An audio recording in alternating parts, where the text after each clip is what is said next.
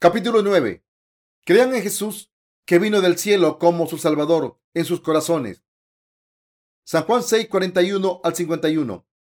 Murmuraban entonces de los judíos porque había dicho, yo soy el pan que descendió del cielo, y decían, ¿no es este Jesús el hijo de José, cuyo padre y madre nosotros conocemos? ¿Cómo pues dice este, del cielo he descendido? Jesús respondió y les dijo, no murmuréis entre vosotros, ninguno puede venir a mí si el Padre que me envió no le trajere, y yo le resucitaré en el día postrero. Escrito está en los profetas, y serán todos enseñados por Dios. Así que todo aquel que oyó al Padre y aprendió de él, viene a mí.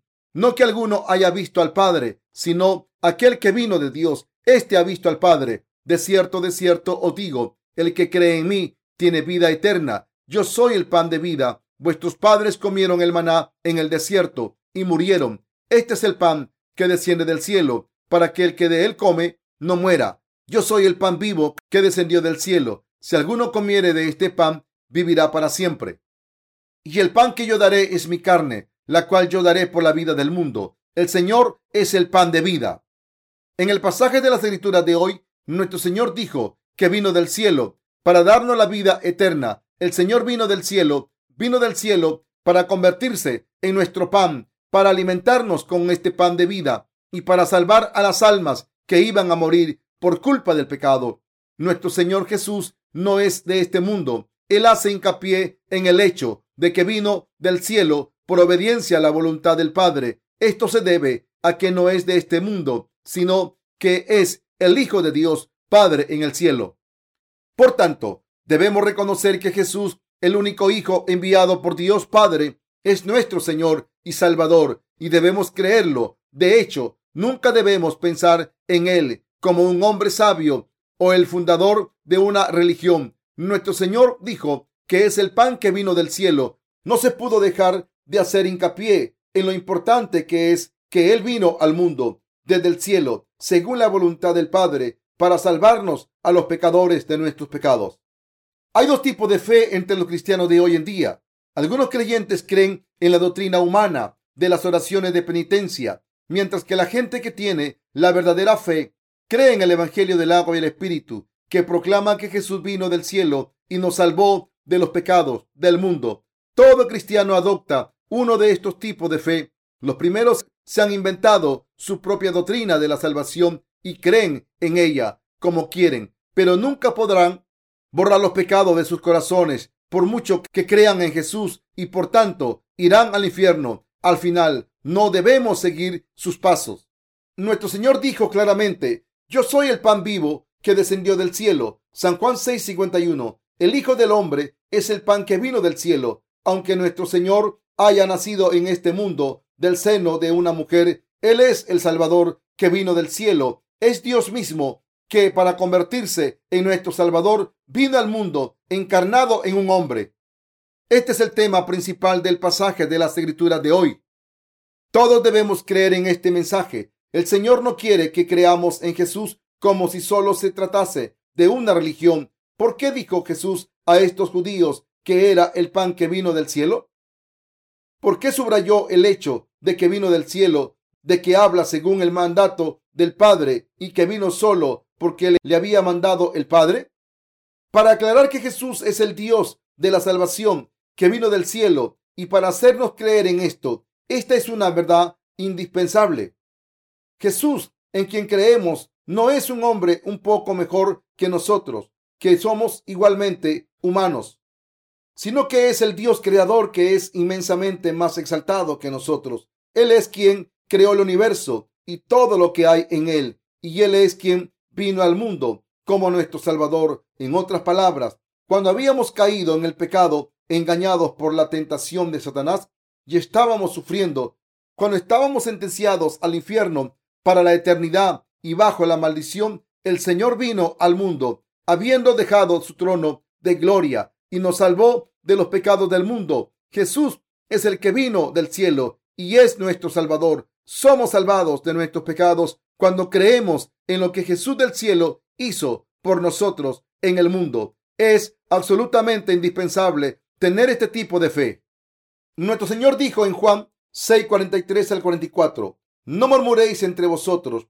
Ninguno puede venir a mí si el Padre que me envió no lo trajere, y yo le resucitaré en el día postrero. De hecho, solo podemos encontrar la gracia si Dios Padre nos lleva a Jesús. Si Dios no nos guía hacia la salvación al conocer el Evangelio del agua y el Espíritu y creer en Él, nadie puede creer en Jesús como el Salvador. Jesús que hizo el universo y todo lo que hay en Él, también reina en nuestra salvación, nuestra vida y muerte, y nuestra fortuna y miseria. Además, Jesús es el Dios de la Trinidad junto con Dios Padre, que es su Padre y nuestro Padre, y el Espíritu Santo. Este Dios de la Trinidad es quien nos ha guiado hacia Jesús para creer en Él, alcanzar nuestra salvación y revestirnos de la gloria del cielo. Este mundo está lleno de muchos cristianos, pero aunque hay muchos cristianos que dicen creer en Jesús, ¿cuál es el estado del cristianismo de hoy en día? Los que creen en Jesús de la manera correcta, según la palabra de verdad, son muy pocos para borrar nuestros pecados. Jesús vino del cielo al nacer de la Virgen María. A los 30 años fue bautizado para cargar con todos los pecados de la humanidad. Entonces cargó con los pecados del mundo hasta la cruz y allí murió. Al tercer día se levantó de entre los muertos y ahora está sentado a la derecha del trono de Dios Padre. Muy pocos cristianos creen en Jesús de esta manera. De hecho, aunque todos los cristianos deberían creer así, hay muchos cristianos que no creen así, que lo que sí creen. ¿Qué tipo de fe exalta a Dios? Es el tipo de fe que no quiere establecer su propia justicia, sino que cree completamente en lo que Dios ha hecho por nosotros para salvarnos. Le da gracias y le da toda la gloria a Él. Este es el tipo de fe que Dios quiere que todos tengamos. Todo cristiano debe creer sin ambigüedades que Jesús vino del cielo. Debemos creer en Jesús que se ha convertido en nuestro Salvador al venir del cielo. Debemos exaltarle y darle gracias. Debemos creer que Él tomó todos nuestros pecados al ser bautizado. Debemos creer que los llevó a la cruz para ser castigado en la cruz. Debemos creer que nos dio nueva vida al levantarse de entre los muertos y debemos creer que nos ha dado el reino milenario y el reino eterno de Dios que vendrá pronto. Creer en todas estas cosas basándose en la palabra es la verdadera fe. Dios quiere que tengamos fe en lo que ha hecho por nosotros. Debemos creer en su justicia y exaltarla. Dios se complace al aceptar a esta gente que conoce, alaba y exalta su justicia, su amor y su salvación. Les pido a todos ustedes que se conviertan en este tipo de gente que cree en la gloria del cielo que Dios ha preparado por nosotros. Y debemos darle gracias para explicar el objetivo de haber creado a la humanidad. La Biblia dice, bendito sea el Dios y Padre de nuestro Señor Jesucristo, que nos bendijo con toda bendición espiritual en los lugares celestiales en Cristo, según nos escogió en Él antes de la fundación del mundo, para que fuésemos santos y sin mancha delante de Él en amor, habiéndonos predestinado para ser adoptados hijos suyos por medio de Jesucristo, según el puro afecto de su voluntad, para alabanza de la gloria de su gracia, con la cual nos hizo aceptos en el amado. Efesios 1 del 3 al 6. Dios creó el universo y todo lo que hay en él. Creó la humanidad y nos puso a ustedes y a mí en este planeta, así como a todo el mundo, todo para que sepamos que es exaltado, misericordioso y lleno de amor, para mostrarnos cómo nos ha dado la perfecta salvación y cuántas bendiciones nos ha dado,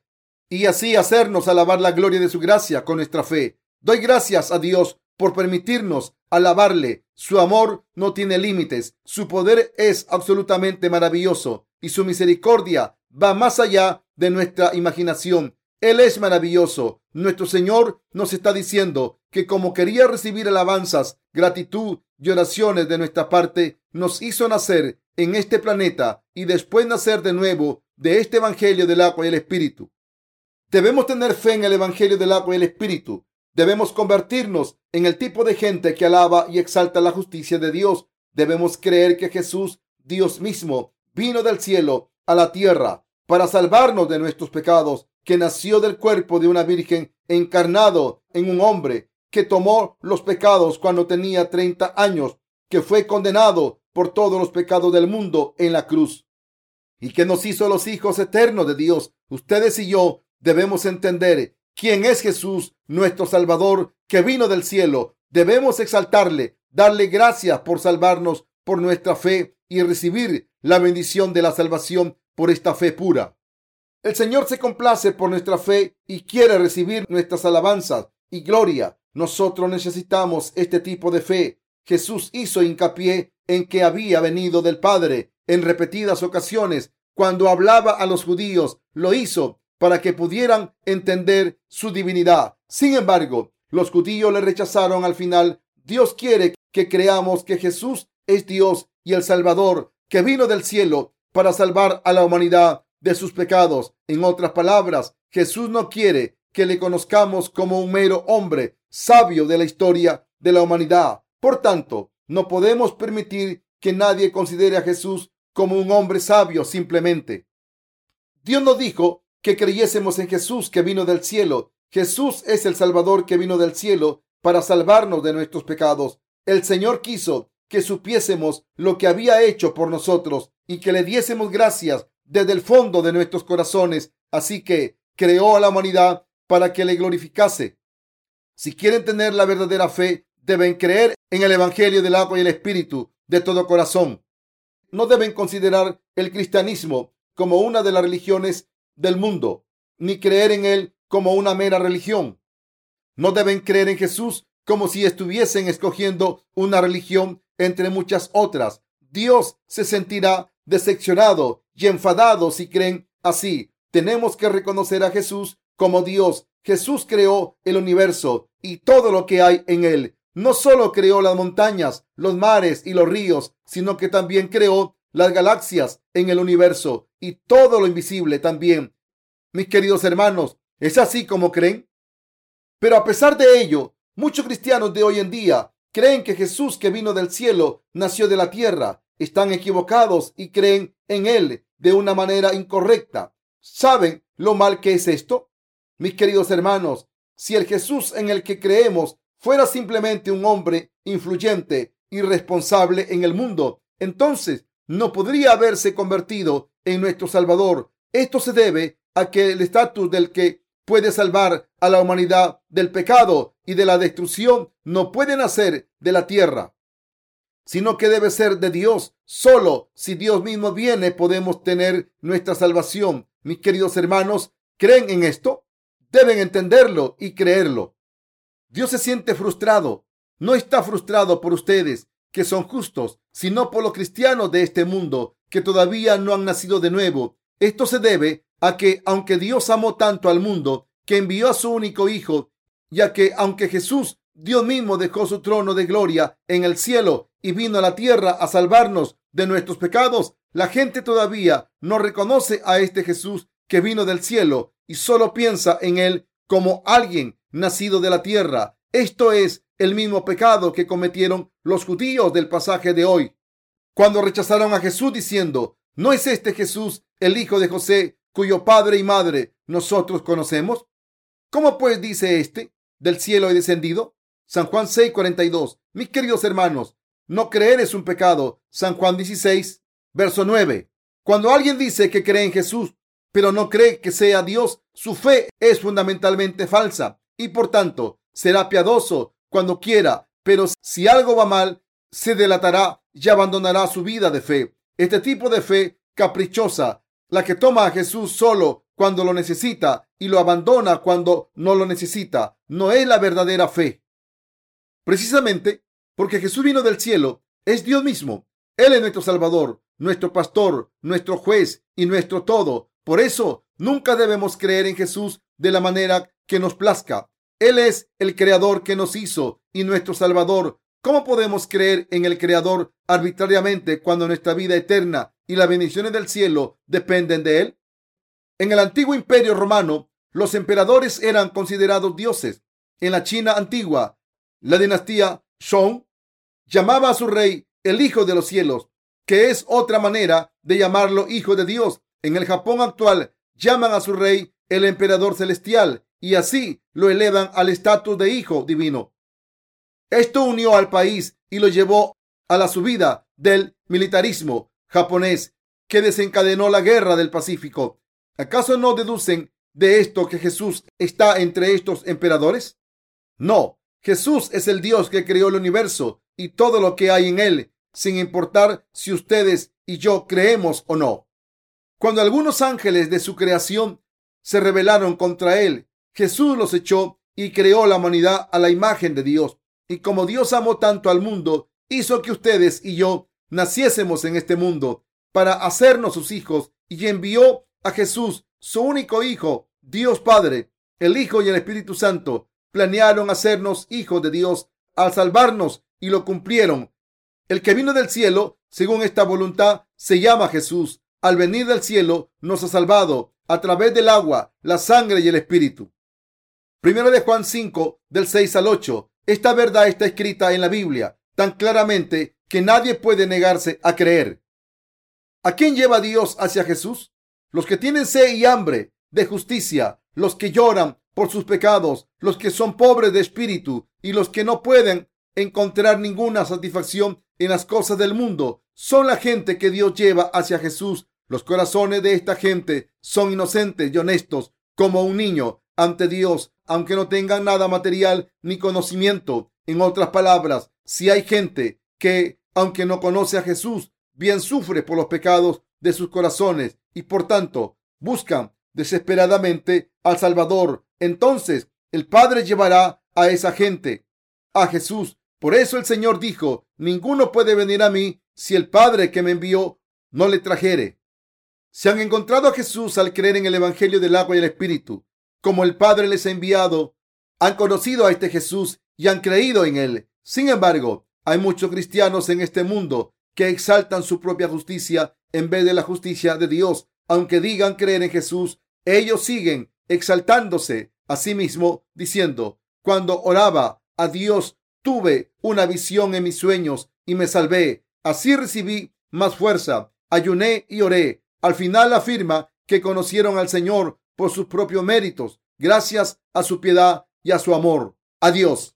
Eso no es la verdadera fe. La verdadera fe exalta a Dios y le alaba. Dios mismo bajó del cielo y para convertirse en nuestro Salvador fue bautizado, crucificado hasta morir y resucitó de entre los muertos. Creer que Jesús se ha convertido en nuestro verdadero Salvador a través del Evangelio, del agua y el Espíritu. Darle gracias con esta fe y venerarle y creer en lo que Dios ha hecho por nosotros. Es la verdadera fe.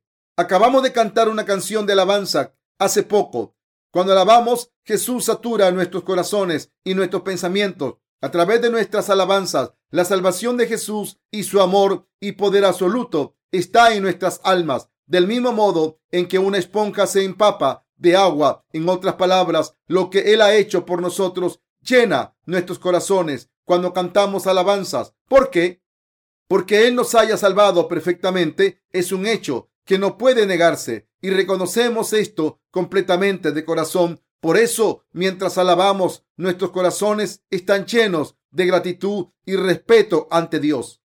Alabar es reconocer, reconocer a Dios por amarnos, salvarnos de nuestros pecados y bendecirnos es alabarle. Es así como creemos y queremos que todo el mundo tenga la misma fe. Sin embargo, los que creen que han encontrado a Jesús en su propia justicia, ¿a quién deben alabar? Deberían alabarse a sí mismos, deberían cantar, he encontrado al Señor por mi piedad, me he salvado gracias a mí mismo. Para ser más preciso, esta gente ni siquiera alaba al Señor porque el Señor no ha hecho nada por ellos y si han conseguido se debe a sus propios méritos. Jesús dijo en San Juan 6:45, escrito está en los profetas y serán todos enseñados por Dios. Así que todo aquel que oyó al Padre y aprendió de él, viene a mí. Dios Padre quiere que todo el mundo escuche y aprenda su palabra y que acuda a él. Al creer en su palabra, Dios quiere que las almas puras que al sufrir por los pecados de sus corazones buscan al Salvador, conozcan a los justos que han sido salvados a través del Evangelio del agua y el Espíritu que conozcan al verdadero Dios a través de ellos, encuentren a Jesús en la palabra y sean salvados. Por eso la Biblia dice que Dios, el cual quiere que todos los hombres sean salvos y vengan al conocimiento de la verdad. Primera de Timoteo 2.4.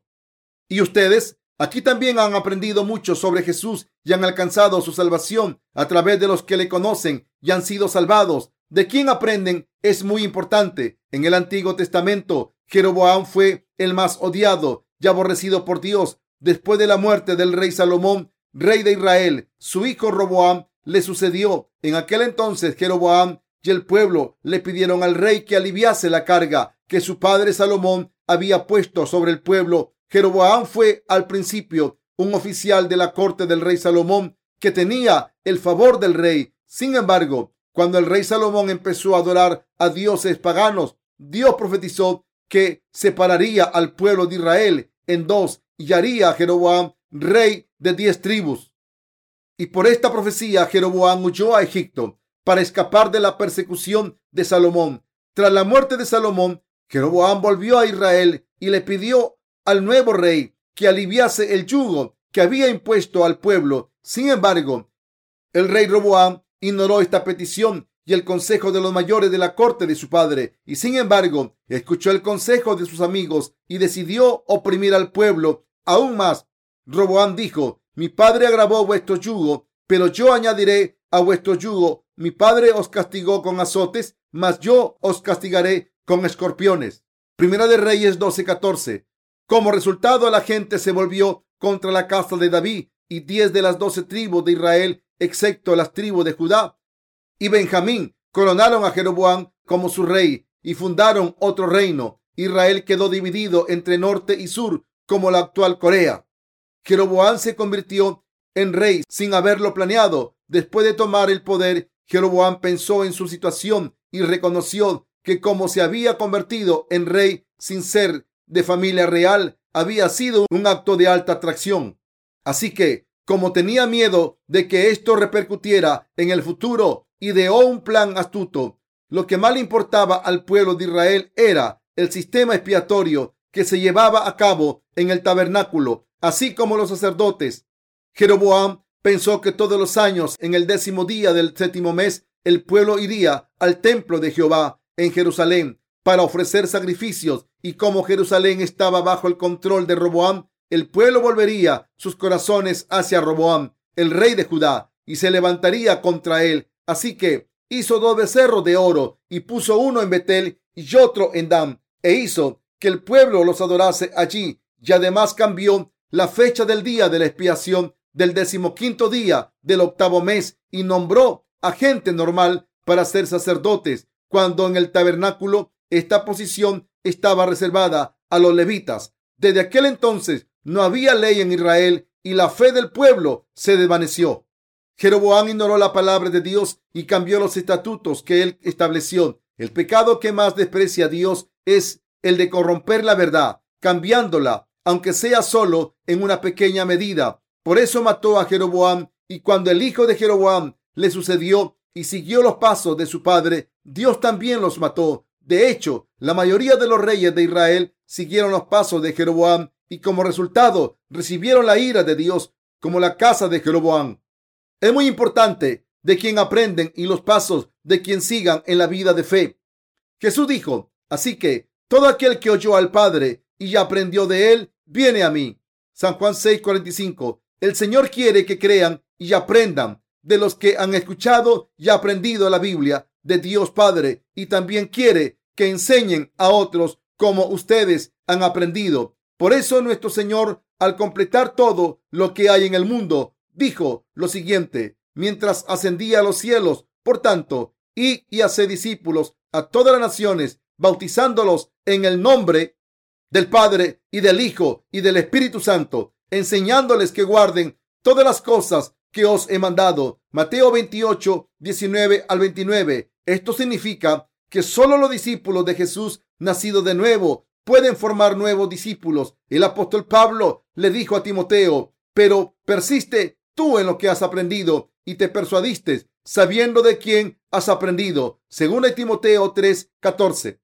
Dios, nuestro Padre, quiere que todas las almas entiendan y crean en Jesús correctamente. En otras palabras, Dios quiere que los creyentes que han aprendido del Padre enseñen a las almas perdidas y que los que están perdidos crean correctamente. Dios nos exige esta fe. Ustedes y yo somos muy afortunados. Creemos en Jesús que vino del cielo y creemos que se ha convertido en nuestro Salvador al ser bautizado, morir en la cruz y levantarse de entre los muertos de nuevo. Como hemos sido salvados por esta fe y como ahora estamos predicando esta verdad de salvación, Dios está contento con nosotros. Estamos difundiendo el Evangelio por todo el mundo. Dios nos está ayudando en muchas maneras a proclamar su Evangelio por todo el mundo. Al permitir que la Copa del Mundo de Fútbol tuviera lugar en Corea en el año 2002, Dios hizo que mi país fuera conocido por todo el mundo. Como la selección coreana llegó a la semifinal contra todo pronóstico, mi país dejó huella en la mente de todo el mundo. Estamos predicando el Evangelio del agua y el Espíritu por todo el mundo y Dios ha preparado un contexto ideal para nosotros, para que nadie nos ignore. Creo que Dios ha hecho todas estas cosas porque está contento de que creamos y prediquemos el Evangelio del agua y el Espíritu y para que podamos difundir este Evangelio de verdad por todo el mundo. Estoy muy agradecido por esto. Recientemente hemos impreso pegatinas y tarjetas de visita de nuestra misión en muchos idiomas para presentar nuestra página web por todo el mundo. Nuestros trabajadores en todos los países están repartiendo estas pegatinas y tarjetas. Gracias a esto, las almas que buscaban la verdad visitarán nuestra página web y encontrarán el camino de la vida. Aunque mucha gente ya ha visitado la página, mucha más gente lo hará más adelante. Antes de terminar, me gustaría compartir un verso más. No que alguno haya visto al Padre, sino aquel que vino de Dios. Este ha visto al Padre. San Juan 6:46. Jesús dijo que solo el que es de Dios ha visto al Padre. Nadie ha visto a Dios en persona. Solo Jesús ha visto al Padre. Pero también dijo, el que me ha visto a mí, ha visto al Padre. San Juan 14:9. Los nacidos de nuevo han visto a Jesús y por tanto han visto al Padre. Entre todos los cristianos, solo los que creen en el Evangelio del agua y el Espíritu han visto al Padre y solo ellos pueden compartir su amor y la salvación. Hoy en día hay mucha gente que dice creer en Jesús, pero muchos de los cristianos de hoy buscan su propia justicia y otros se enorgullecen de sus propias denominaciones. Además, no mencionan el Evangelio que dice que Jesús vino por el Evangelio del agua y el Espíritu y nos ha salvado de todos nuestros pecados. Muchos pastores predican la palabra de Dios para cubrirse las espaldas y sus sermones están dirigidos hacia la congregación para que den más dinero. Buscan a alguien que sea un fiel muy devoto a su iglesia y a su pastor a través de su piedad y justicia y hacen que dé testimonio de su devoción para que el resto de la congregación sirva a la iglesia como él. Esta es una fe falsa. La fe correcta es creer en lo que Dios ha hecho por nosotros, no por la devoción o justicia propia. Hay algunos cristianos que afirman ciegamente no tener pecados, aunque ni siquiera conozcan la base de la palabra, pero la fe de esta gente es arbitraria y se engañan a sí mismos. Primera de Juan 1.8. ¿Qué tipo de fe deberíamos tener? El que vino del cielo nos ha salvado a través del Evangelio del agua y el Espíritu. Cumplió todas sus promesas de salvación hasta la perfección tal y como lo había profetizado. Los nacidos de nuevo creemos en toda la palabra de promesa y en el próximo mundo de gloria que Dios nos ha prometido. Por eso vivimos nuestras vidas dando gracias y glorificando a Dios cuando tenemos fe en la palabra de Dios y no una fe arbitraria. Dios se complace aunque somos demasiado insuficientes y débiles ante Dios al creer en este Dios completamente perfecto y de insuperable majestad y al confiar en Él podemos revestirnos de toda su gracia. Así es como podemos alabar. Dios nos ha dado este tipo de gracia y quiere que difundamos esta gracia por todo el mundo. Aunque ustedes y yo somos insuficientes, Dios vino del cielo y nos revistió de su gracia y gloria. Así es como vivimos nuestras vidas llenos de bendiciones y de gratitud, todo al creer en Él, y así es como hemos podido obtener la vida eterna. Mis queridos creyentes, creen que Dios les ha dado la vida eterna? La vida eterna significa que nunca morirán, sino que vivirán felices para siempre. Dios había prometido en el Antiguo Testamento que nos salvaría de nuestros pecados y cuando llegó el momento, nuestro Señor vino al mundo y nos salvó perfectamente a través del Evangelio del agua y el Espíritu, según su promesa. Del mismo modo, Dios también cumplirá su promesa de darnos el paraíso en la tierra. Así que esperen, llenos de esperanza. Tarde o temprano, nosotros reinaremos en este planeta durante mil años. Después de reinar en el reino milenario, el Señor resucitará a los muertos, es decir, a los que no creen en el Evangelio del agua y el Espíritu, para que tengan el último juicio en sus cuerpos inmortales. Después los arrojará al infierno y los sellará, y los justos que han nacido de nuevo del agua y el Espíritu disfrutarán de la vida eterna con Dios para siempre en su reino eterno. Como creemos que el Señor nos ha dado estas bendiciones, tenemos esperanza. Gracias a esta fe nuestra, podemos estar llenos de alegría día tras día al haber nacido de nuevo a través del Evangelio del agua y el Espíritu. Ustedes y yo estamos predicando este verdadero Evangelio en todo lugar y en todo momento. Aunque seamos insuficientes, damos gracias a Dios con nuestra fe y hacemos esta obra con satisfacción. Si solo miramos nuestras circunstancias, hay muchas cosas que nos frustran. Sin embargo, cuando pensamos en todas las bendiciones que el Señor que vino del cielo nos ha dado, podemos vivir para siempre con corazones agradecidos. Doy gracias y gloria a Dios por darnos estas bendiciones.